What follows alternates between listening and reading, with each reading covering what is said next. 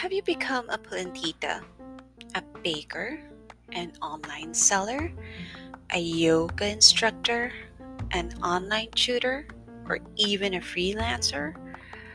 I know that the lockdowns and the quarantine has been difficult for all of us, especially for us moms who, before all this, had a normal life. Normal in the sense that before all this, we had girl dates and shopping dates and play dates and birthday parties.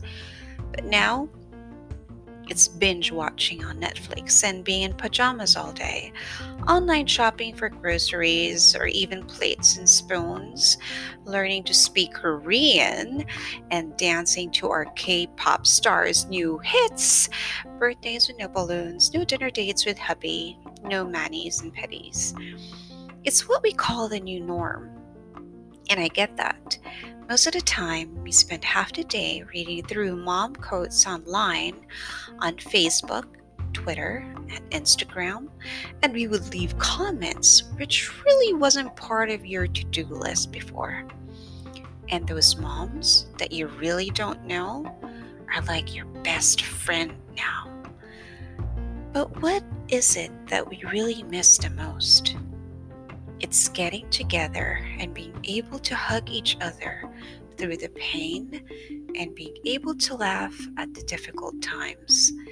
We even ask ourselves, how do these moms get through each day? How are they coping with the change, with this new norm? Wouldn't you want to know their secret? With so much on our shoulders each day, would it be nice to know that you are not alone? Indulge with me in this journey of mine as we talk to moms who you may know or live right next to. And let's discover what's in the day of.